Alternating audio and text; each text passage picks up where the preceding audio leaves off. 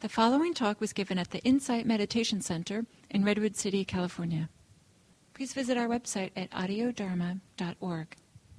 And just wishing you all a really warm welcome, whether it's early morning, mid morning, late afternoon, wherever you are. Just uh, wishing you all a really warm welcome. As my little name tag says, um, I'm Diana Clark, and it's I'm so happy to be teaching with David, Ying, and Kim. Some of you may know the four of us often teach together, and we're good friends, and we study and practice together, and it's really our delight to be able to share this with you all. And maybe I'll pass this on to Ying so she can also say good morning or welcome. Yeah. Good morning, good afternoon, good evening. Uh, it's such a delight. You know, I'm kind of in the middle of a retreat that I'm going through, but coming here makes me just bubbly happy. yeah, um, personally, I found um, suttas to be heartwarming and um, clarifying, purifying uh, for my heart and mind. And I do wish this is a gift for you as well. Um, so, welcome. And then pass David. it to our next teacher. Yeah. Kim, are you? Uh...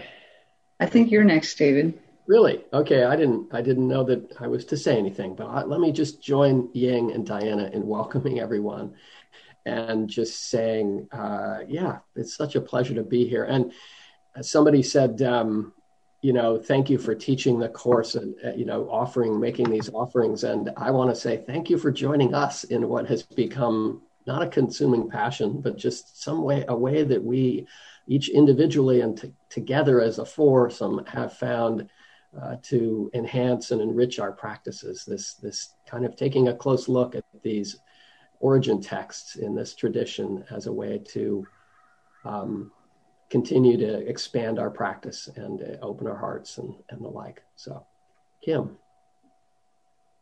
Okay, great. So, yeah, I, I also very much enjoy these classes. I was thinking about how, as we talked about this sutta, and you've perhaps seen the study guide that we sent, we realized at some point it's going to be a little hard to cover this in four classes. Um, we didn't even give you the whole sutta. It's very long um, if you've gone and looked at the whole text.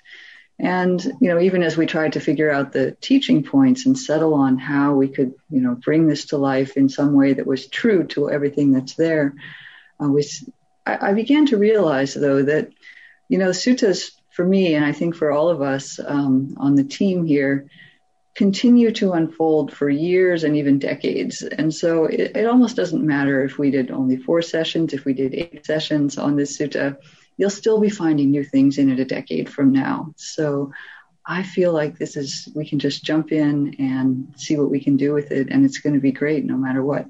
So I also wanted to share often we, you know, try to have people speak at the beginning, but there's so many of us in this class, it would take a long time. So, what I want to offer is a, a bit of a summary from your registration forms just to get a sense of who's here. We have folks here from five countries, from 20 US states, quite amazing. And you were also asked to say a little bit about the sutta study that you'd had up to now. And there's a wonderful range. You know, there are folks here who have uh, never read a sutta and would like to start. Um, many who have had some exposure in various ways, and a few who have had quite a bit over the years and still find them fresh and wonderful, like like we do. So, um, to me, this says that uh, this is a great atmosphere to learn in because we're going to be able to learn from each other and um, everyone's going to support everyone else's level of experience. So I encourage you to sort of enjoy each other and, and this discovery process that we're doing together. And then we also asked you a little bit about your inspiration. I'm actually going to um, read a little list that I kind of summarized from reading all of them, which was very inspirational to me to read all of all of what you wrote. Um, so there's a bunch of motivations to be here. Some people want to deepen practice, um, find greater clarity in understanding the teachings. Some people had kind of enthusiastic words, uh, devotion to the Pali Canon or sutta love, you know, um, actually the suttas themselves. Some people want to find new ways to apply sutta study in their daily life. You know, how does this actually practical in my in my life? For some, the Mahaparinibbana Sutta itself is of interest. Um, you know that this is a famous sutta about, and, and want to read that one. Others are looking at reflection on death or end of life or spiritual urgency as a, a potential theme coming from a subject matter like this. Uh, some just want to learn more about the Buddha and his life. And many people wanted to learn and practice with others. So we are delighted to offer this forum where we're all able to do that together. So I'm super inspired to be here, and I can see on many of your faces that you are too. So let's jump in then, and um, David will start with a sort of an overview. Yeah, just a really quick orientation to Digha Nikaya 16, the Parinibbana Sutta you know, we we wanted to um, we we wanted to work with this sutta. Actually, that's what came first, and and then we found a bunch of reasons why why it is, you know, a, a wonderful uh, reading and and exploration.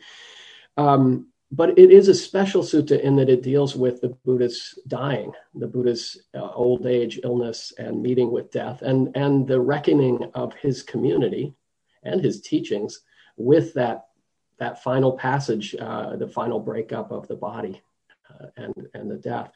And in taking it up, it offers us a way, this group uh, of four and this larger group that's joining us uh, as part of a community of study and practice, to sort of address a different kind of sutta than ones that we've previously looked at. This isn't one that focuses on one of the core practices. We, we began this several years ago with a five part series on the um, Anapanasati Sutta, the mindfulness of the in and out breath uh, discourse.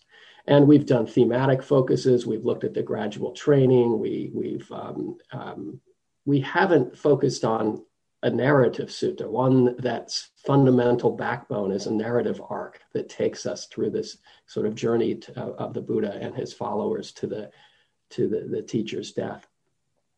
So it's really different from many other suttas that we've looked at in this in this series of study and practice courses, and it's different from other suttas that you may have you know encountered. It's not organized by number. It's not theoretical. It's not the portrayal of a debate. It's not a question and answer Q and A with the Buddha after a long day of meditation.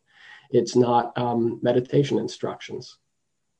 It's uh, it has quite a different feel, and it's you know yet another variety. Um, we think it's really special that it highlights the Buddha's final teachings. What uh, uh, sensing that death is near, and this is something that shadows the the story from the beginning. The Buddha gives final teachings. What are those teachings? And um, I'm just going to give you a teaser, which is that they're surprising, but uh, not they're special teachings, perhaps, but in a way that's surprising. So we'll.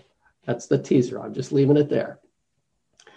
Um, it's a sutta in which we can explore, you know, really important question in any wisdom tradition, which is how did the teacher and his followers um, approach the final days and what would become of the community of practice and the teachings themselves?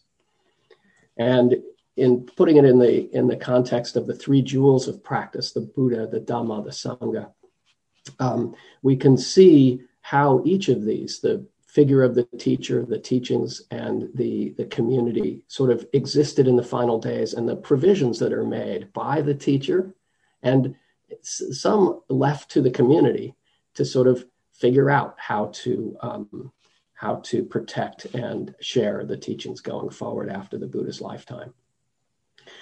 And then um, that's kind of you know overview in terms of aims of the course. In addition to introducing this particular sutta, introducing a sutta that has a narrative form rather than several other forms that, that we've explored and others that we will and may and will in the future. Um, in addition to taking this look at sort of the final teachings, what, what were they? What was seemed worth sharing? And this sort of how um, arrangements are made for the continuation, protection of the teaching of their practice. Along with those purposes, we just want to keep um, encouraging this practice of bringing um, study and practice together. That is, taking the exploration of the sutta into our practice. It's not something in our in what we found magic you know. It's not that it's separate from our practice. It's something we can really integrate in our practice and so we'll we'll highlight that and um, actually practice that by incorporating as we go as we've done in the past guided meditations in each of the four classes that sometimes without any explicit reference to passages just read help us keep doing what we're talking about doing. That is bringing the study of these suttas the engagement with them the engagement with the teachings the frustrations we find there the things we find beautiful and moving the things we find completely opaque and mis- mystifying bringing those directly into uh, our meditation practice. So i'll pass the torch. I'll pass the lamp. Uh, you'll see why that's a significant reference. I'll pass the lamp to diana Thank you. Thank you, David.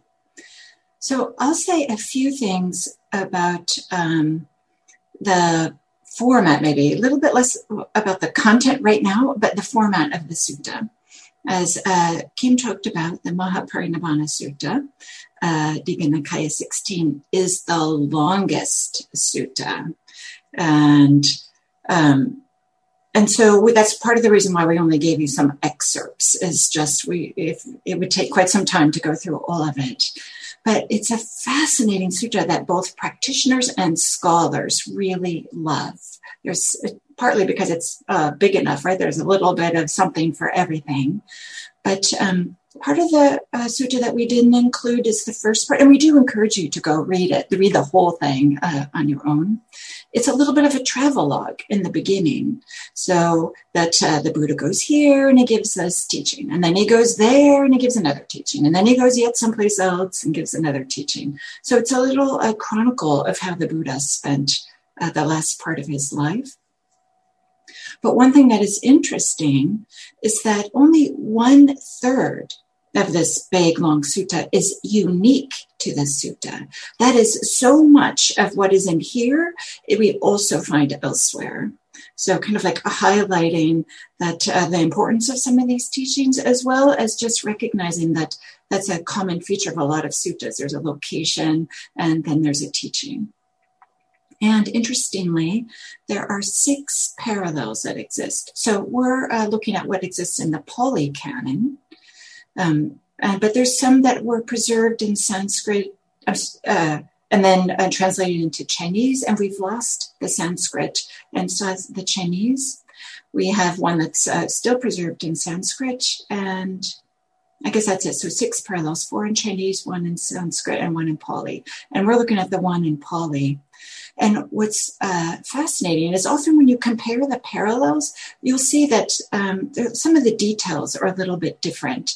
And we find that some of the episodes are different in these parallels. That is the same general narrative arc exists, but uh, some of the details are different.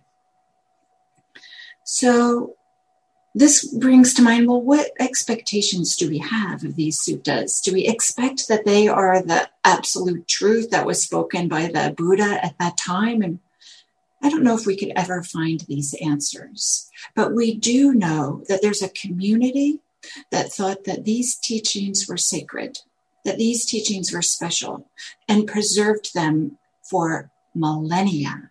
For me, I like to think about this thousands of years these have been preserved, passed on from one person to the next, first orally, of course, and then um, being written down. So, as also, I'll mention a little bit now more about. Uh, oh, before I talk about the content, there's one more thing I want to say. Is some of you may be familiar. There's the Mahayana version, the Mahaparinirvana Sutra, even though the names are similar, these are really different. They're not really related. So just a heads up about that. If you're familiar with the Mahayana version, you'll be in for a surprise uh, here for the Pali version. So in this uh, sutta, we see the Buddha both as a human, very human, as well as superhuman. So we see this these two different portrayals, uh, sometimes one right after the other, uh, these and which is kind of interesting and we can um, explore and investigate um, our relationship to them. We see him the buddha he meets illness gets really sick and of course he, he dies.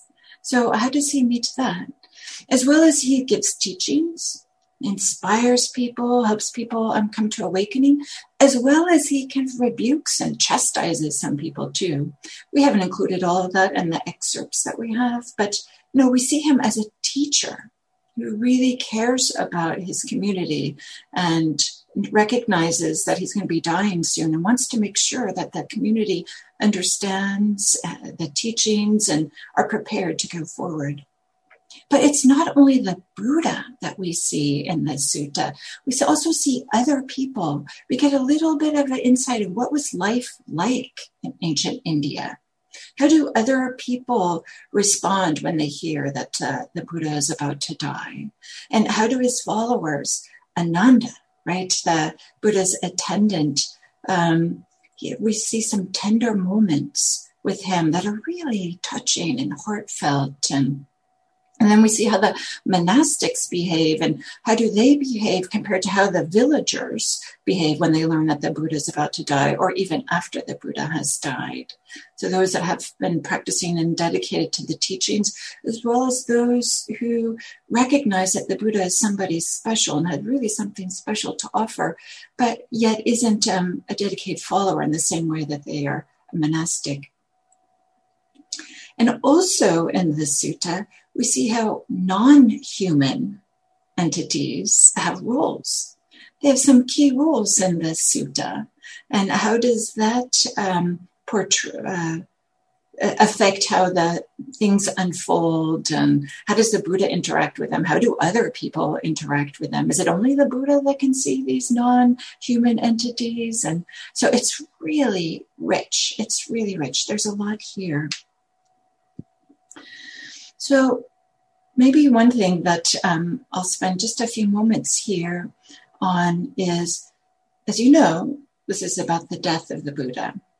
But of course, this is just a part of the life story of the Buddha. The tradition holds that the probably most of you are uh, familiar with this that the Buddha was born in a with a lot of privilege, maybe we could use this way, that uh, had a life with not a lot of difficulty and was um, entertained by entertainers. Maybe I'll just use that word. Uh, and had this easy, you know, seemingly e- easy life and was protected by his father, who didn't want him, the Buddha, to be experiencing sickness old age and death. And so he was really protected. But then, you know, as the story goes, the Buddha, in fact, does encounter old age, sickness, and death, but in, not in himself, but in others. And has this kind of a aha moment like, oh, okay, this is really what the human experience is like.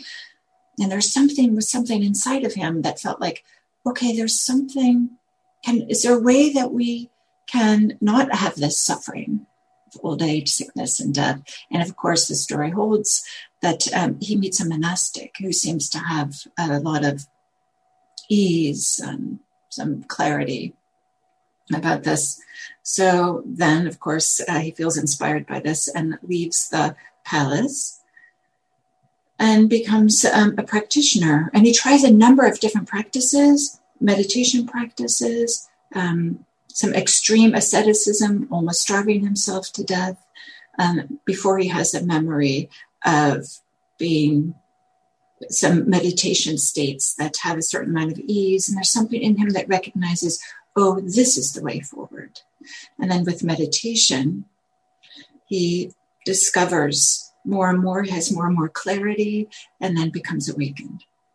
Probably all of you know this story.